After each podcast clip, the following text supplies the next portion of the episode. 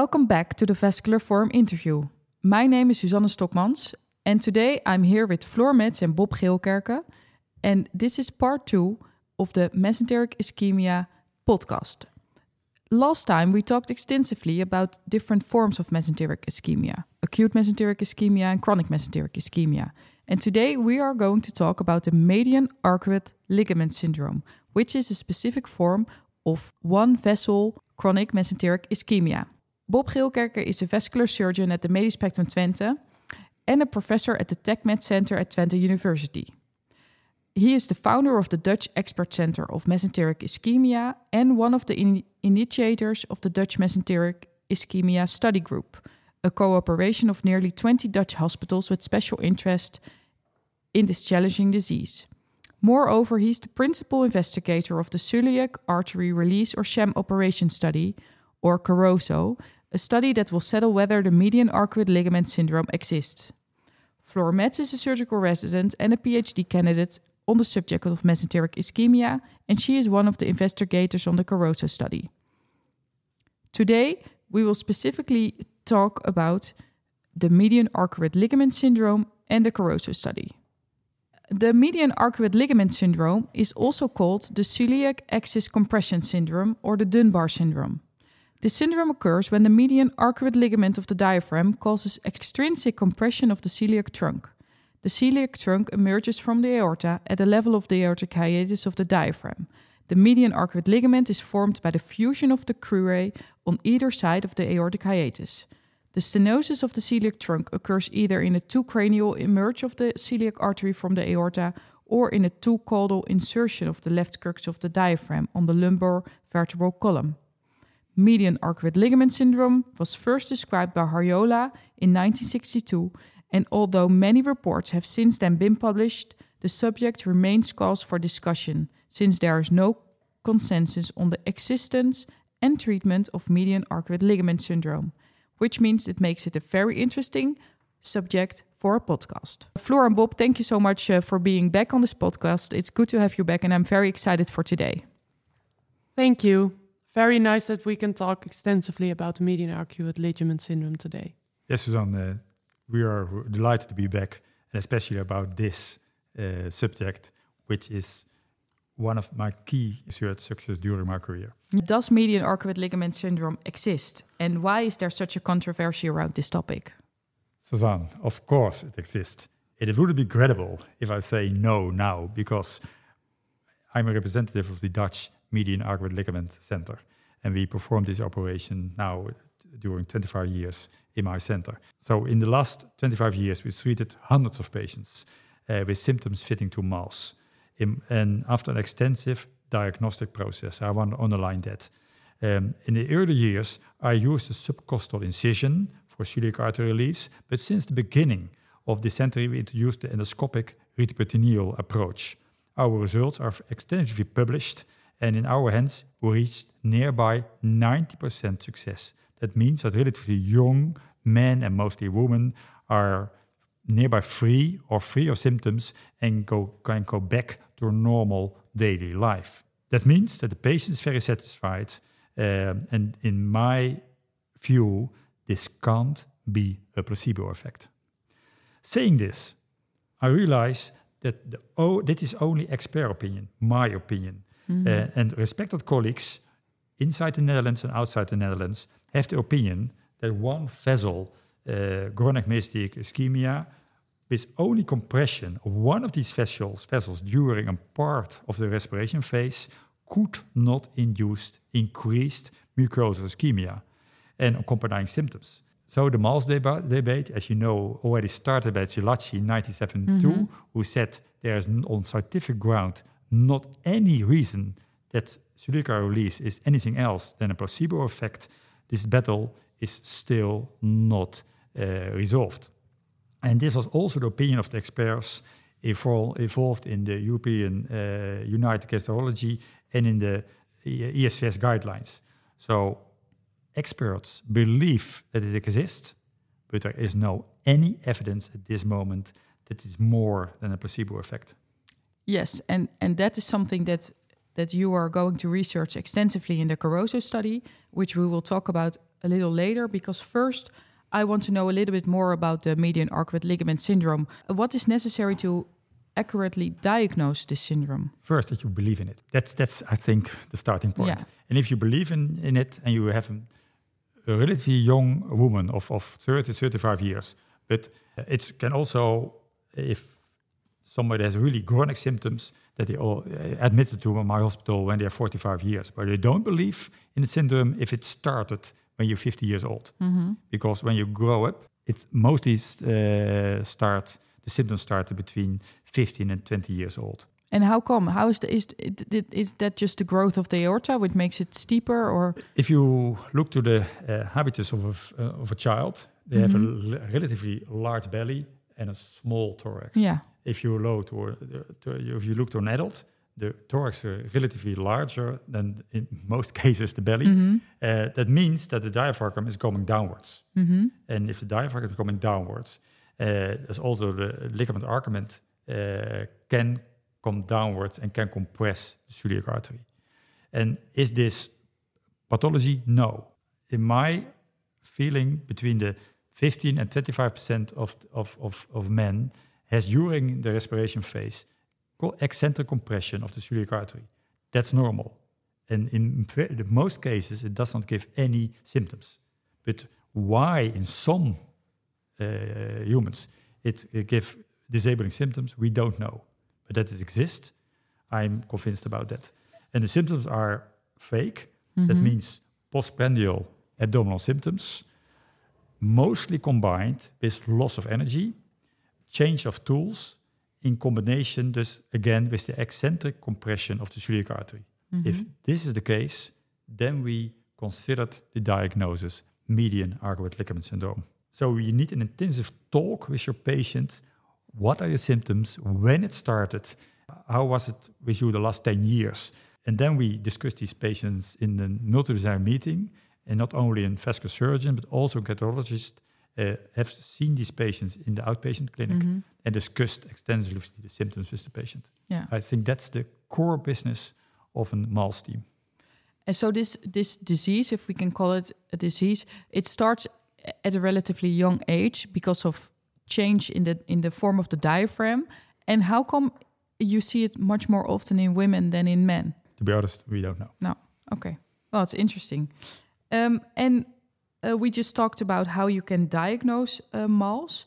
Um, and I know that the duplex ultrasound is one of the most important diagnostic tools uh, in this syndrome. And how how is this uh, duplex ultrasound performed, and what are the most important findings for for this condition? And the mesenteric duplex is uh, ultrasound is based on the exact same principles we apply, for example, duplex of the leg uh, leg vessels. The challenge is that the mesenteric artery origin are located deep in the belly. It needs a, quite a lot of experience to reach an accuracy around 90%. And what I mean with accuracy, that you also said it's normal, it is not normal. Yeah. If it's not normal, uh, in less experienced centers, they mostly said, I can't see it. But you, you see it, you didn't interpret it correctly. Again, one of the challenges is the interpretation of the measurements in the change in peak and end-diastolic velocities. And another issue in this area is that the velocities can increase in completely normal uh, vessels. Because if you have a normal SMA, where you have a severe stenosis of the celiac artery, due to the collaterals between these two, the peak systolic and end-diastolic velocity in the SMA can increase due to the intramesenteric steal phenomenon. Yeah, yeah. And so you have a normal anatomy, increased flow in SMA, you must think about a CA uh, stenosis or occlusion.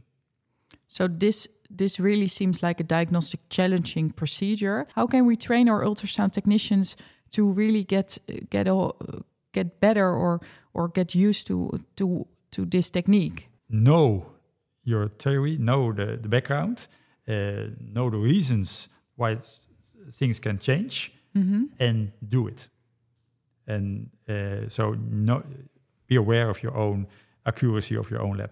And what important to to to underline is that um, the patient should be not have eaten during four or six hours because if you perform a duplex ultrasound in a patient who had just taken food, uh, the the systolic and diastolic velocities can change enormously, and didn't say anything anymore. In our lab, they must have don't have to take food for and also not have to drink um, for four hours before an elective duplex ultrasound of the mesenteric arteries. Okay, so that's that's good to know. And you take these ultrasounds in inspiration and in expiration. And what is exactly what you're looking for in in, in both in and expiration? And that's the median arcuate ligament uh, compression.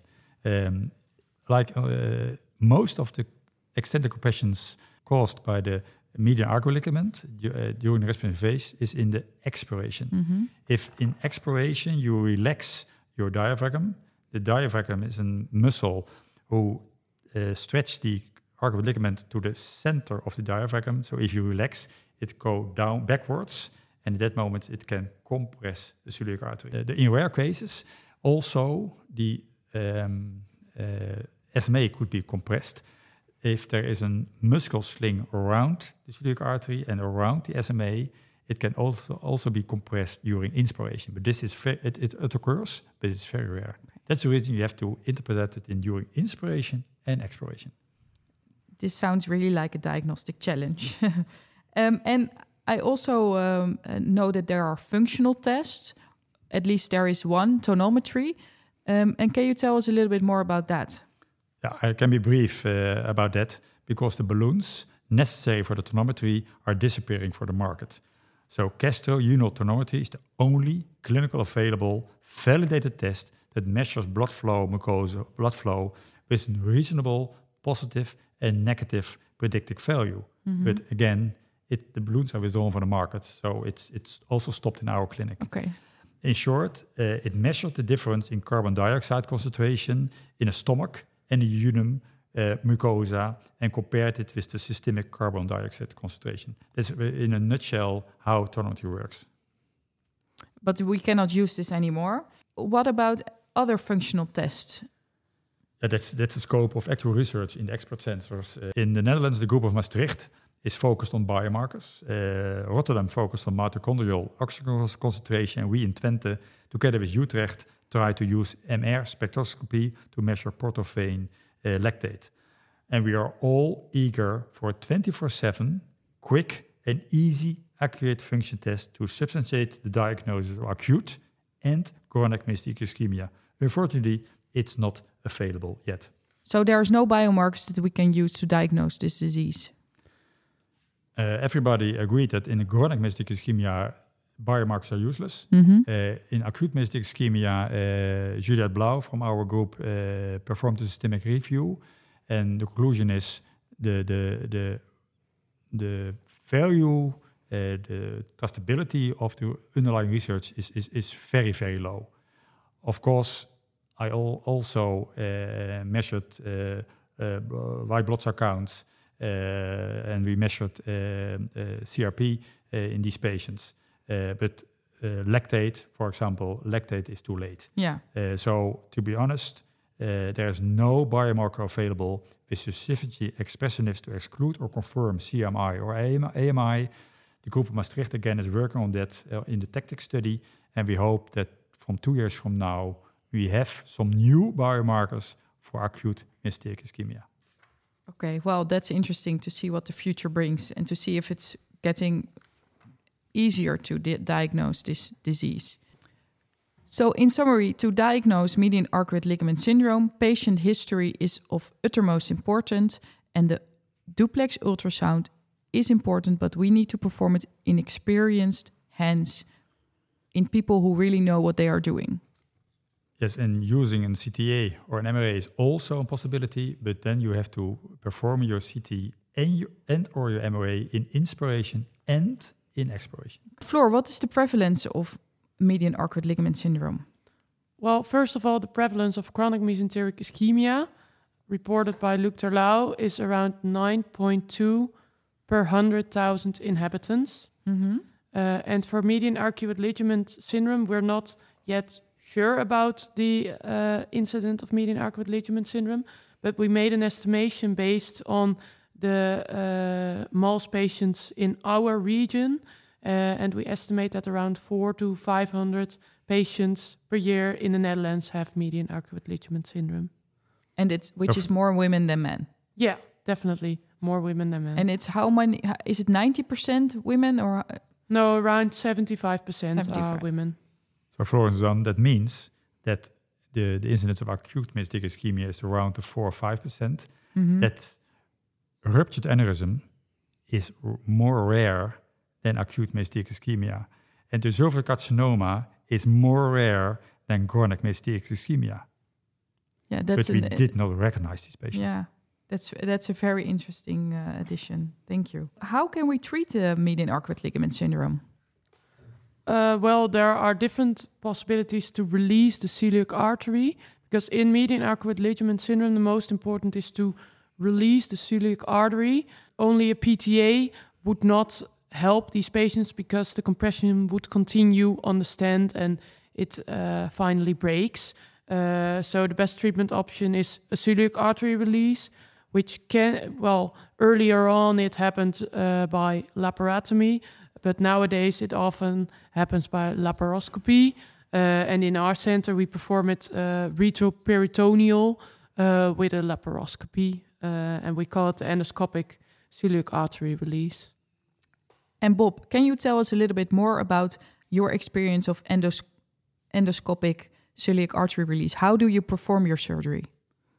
I like to do that because we, we developed an, an approach uh, during uh, the last 25 years in our clinic, which is not uh, often used in other clinics. Mm -hmm. That's the uh, endoscopic retroperitoneal approach.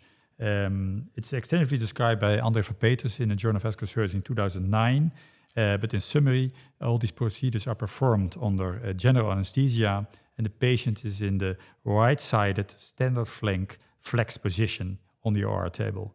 And we started with a small uh, open uh, technique described by Gaur, um, uh, in four centimeter uh, like you performed an appendectomy, mm-hmm. and then in the left side of, of, of, the patient.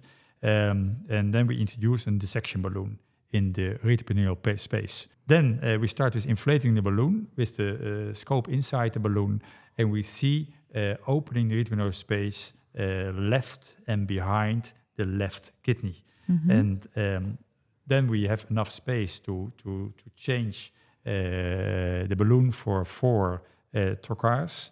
And then we go over the psoas muscle to the lumbar vertebra and then we, we, we feel more or less the lumbar vertebra. We know that in ventral there is the aorta.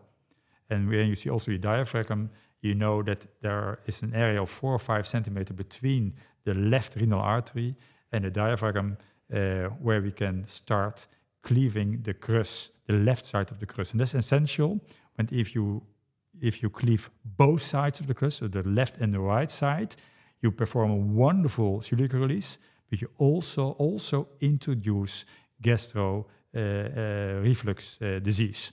Um, and that's the reason in the older literature that we also our group said MALS maybe it exists, but the, the, the release does not work because all the patients get symptoms back. That's not true. They get other symptoms back, mimicking MALS. That means reflux disease.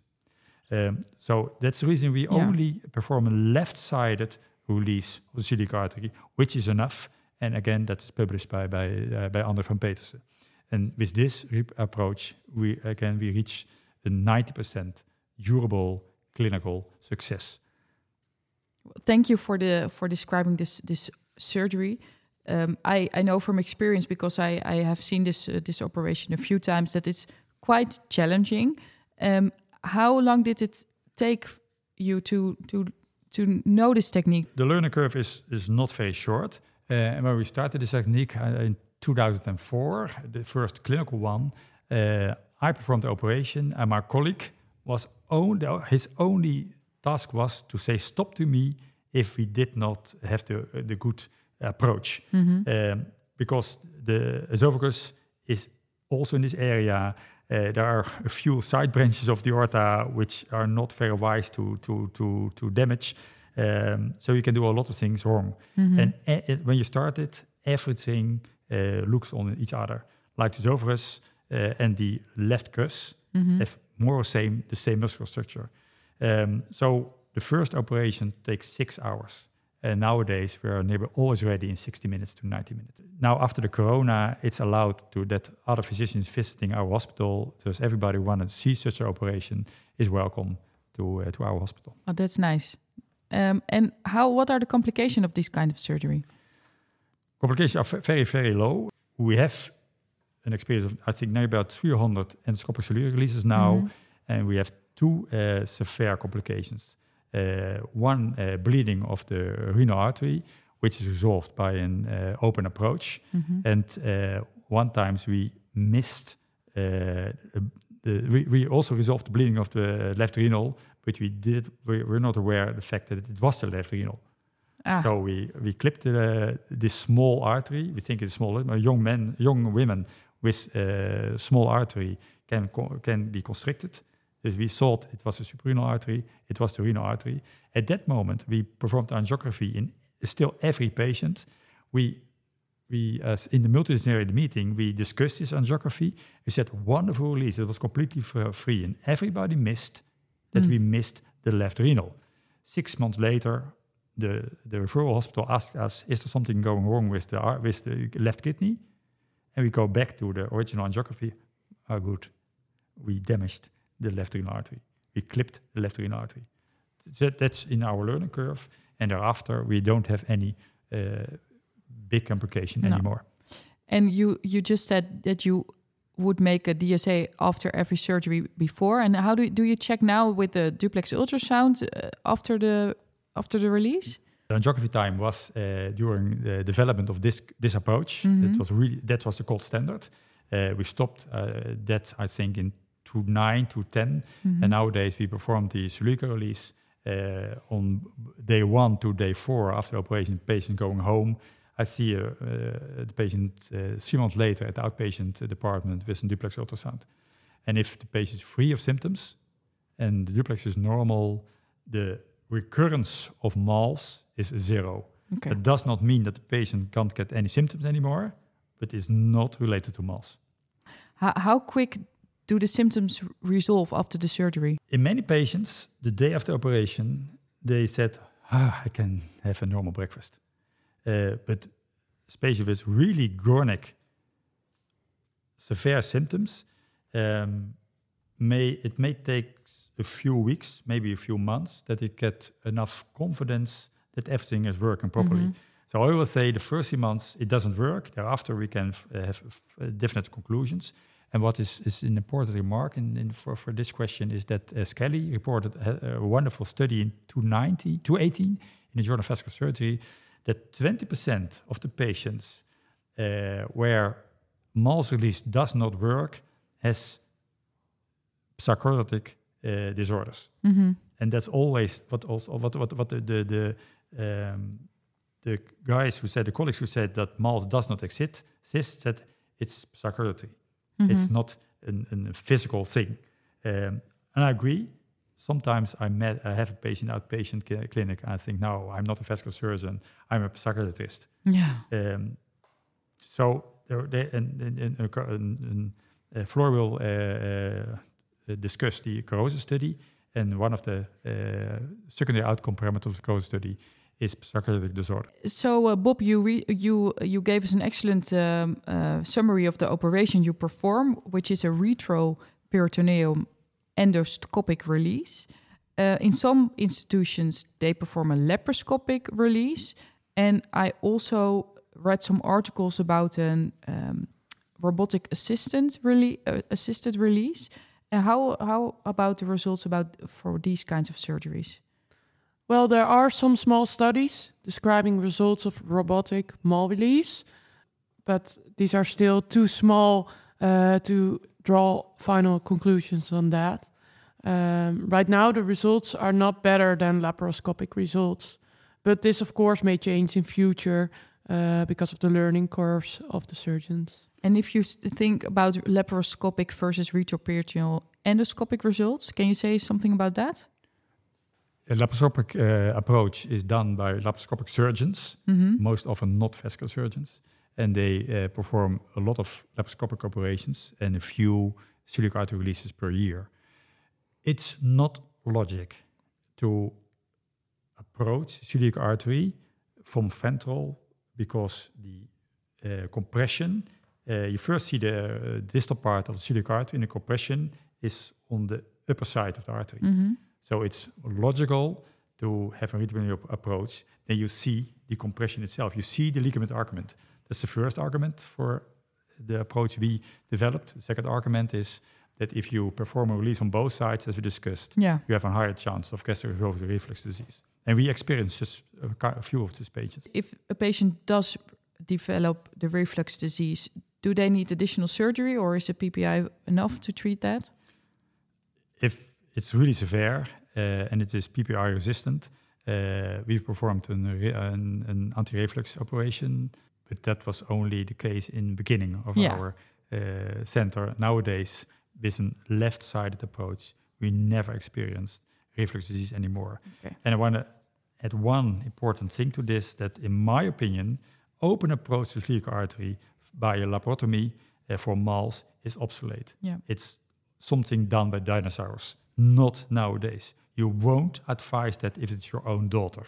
A referral of these patients is the only way if your own center has not a laparoscopic or endoscopic approach. Yeah. They can't offer a laparoscopic or endoscopic approach. And how many of these surgeries do you perform on a yearly basis? Between the 15 and 20 per year. Is this type of care centralized? It's not officially centralized. Mhm. So there's there's still a few centers in the Netherlands uh, who perform one or two open approaches per year. Again, Mhm. that's in my opinion really you can't defend that anymore. Mhm. Um, there are a few centers who uh, ask their laparoscopic surgeon to perform a laparoscopic anterior approach of the celiac artery and try to do a left-sided release. Mhm. That's really a challenge. But in the most centers in the Netherlands, especially all the centers uh, working together in the Dutch Mesenteric Ischemic Group, refer these patients to uh, Enschede and, for example, also uh, Rotterdam, the uh, the other expert center, also in Mals in the Netherlands. Uh, if they uh, selected the patients for a Mals release, the release itself is done in in Enschede because it it it's it need, you need some experience Yeah. to to start and to to stop the operation. Wh- uh, what is the success rate of this uh, of this surgery? Well, in our systematic review, the majority of the studies presented a symptom relief of over 70%. Uh, and in our center, we uh, have a symptom relief of 80 to 90% after celiac artery release. And how can we make this 100%? Well, hopefully by the diagnostic process, the multidisciplinary approach to diagnose this disease uh, and have a clear patient group for this treatment. But Floor, you know that if you're talking about a disease which has influence on the quality of life, Mhm. not mortality, yes or no, but quality of life, you will never reach 100%. No. But if you can reach reach nationwide 70, 80%, we are very, very satisfied. And that's also one of the outcome parameters of the study we'll discuss. Yeah. Okay. And we're going to discuss that now because we we uh, discussed extensively the median arcuate ligament syndrome. We talked about how to diagnose. We talked about how to treat uh, the median arcuate ligament syndrome. Um, but why why is this study so important? The CAROSO trial. What is this going to add to the literature? Well, at this moment, there is no scientific proof or expert consensus about a existence and efficacy of this disease of the median arcuate ligament syndrome. And therefore, we designed the celiac artery release or sham operation study. And this study uh, is going to prove the efficacy of treatment for the celiac artery release for chronic mesenteric ischemia symptoms caused by the median arcuate ligament syndrome. And if this trial, trial proves this treatment is effective, the discussion may be finally settled. The treatment can be performed in many patients from over the world. And if this study proves that treatment is not effective, we will stop uh, doing a useless operation on patients with chronic abdominal pain. So this is actually going to be a very important trial, which will resolve a very important uh, issue in the literature, whether And it it- it- exists or not. the, the, the, the design of the study uh, will, z- will finalize the discussion and the, in the expert meetings uh, where also such kind of, of trial design is discussed, uh, the, the conclusion is this will be the landmark trial Yeah. of the MAL syndrome. And Floor, can you tell us a little bit more about the design of the CAROSO study? Yes, the design of the CAROSO study uh, is as a blinded randomized controlled trial to decide whether the endoscopic celiac artery release uh, is effective for symptoms of the MAL syndrome.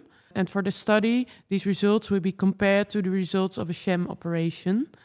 That means that 70 patients with the median arcuate ligament syndrome will be investigated, and half of these patients will have the celiac artery release operation, and the other half will have a sham operation.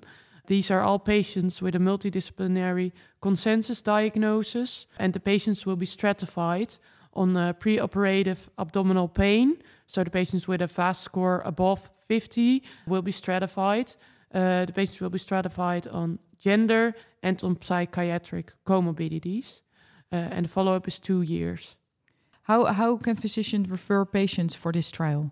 Well, the goal is to perform this study as fast as possible so that we can finally have the results and everyone will have the knowledge that we'll need in this subject right now. Uh, so all patients from the Netherlands can be referred for this trial, and all patients with uh, diagnosis MALS uh, can be referred to the Medisch Spectrum Twente. So a phone call to our center, but also we have a uh, mail address, caroso at mst.nl. Great. I will put the email address in the show notes. And how you talked about the sham operation. What what are you going to do in the sham operation? Uh, in the sham operation, the patients will have the same four incisions up to the fascia, um, so that's similar to the real operation.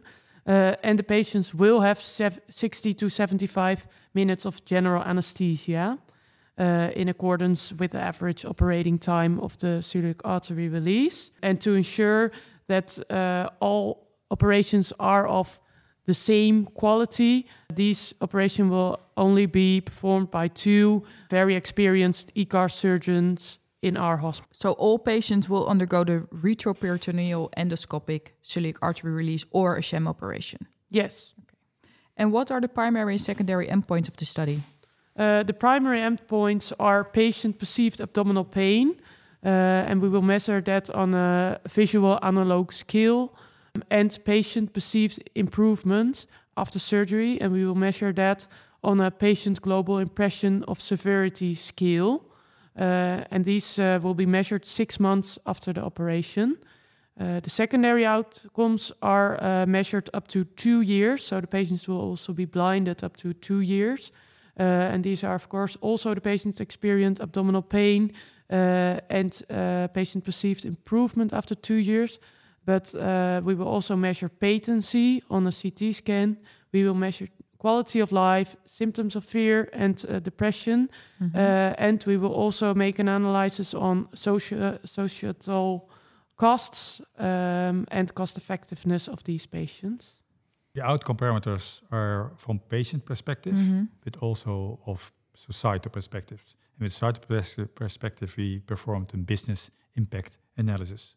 And that means if it works, it will save the Dutch society nearby 5 million euros per year. What are the inclusion and the exclusion criteria?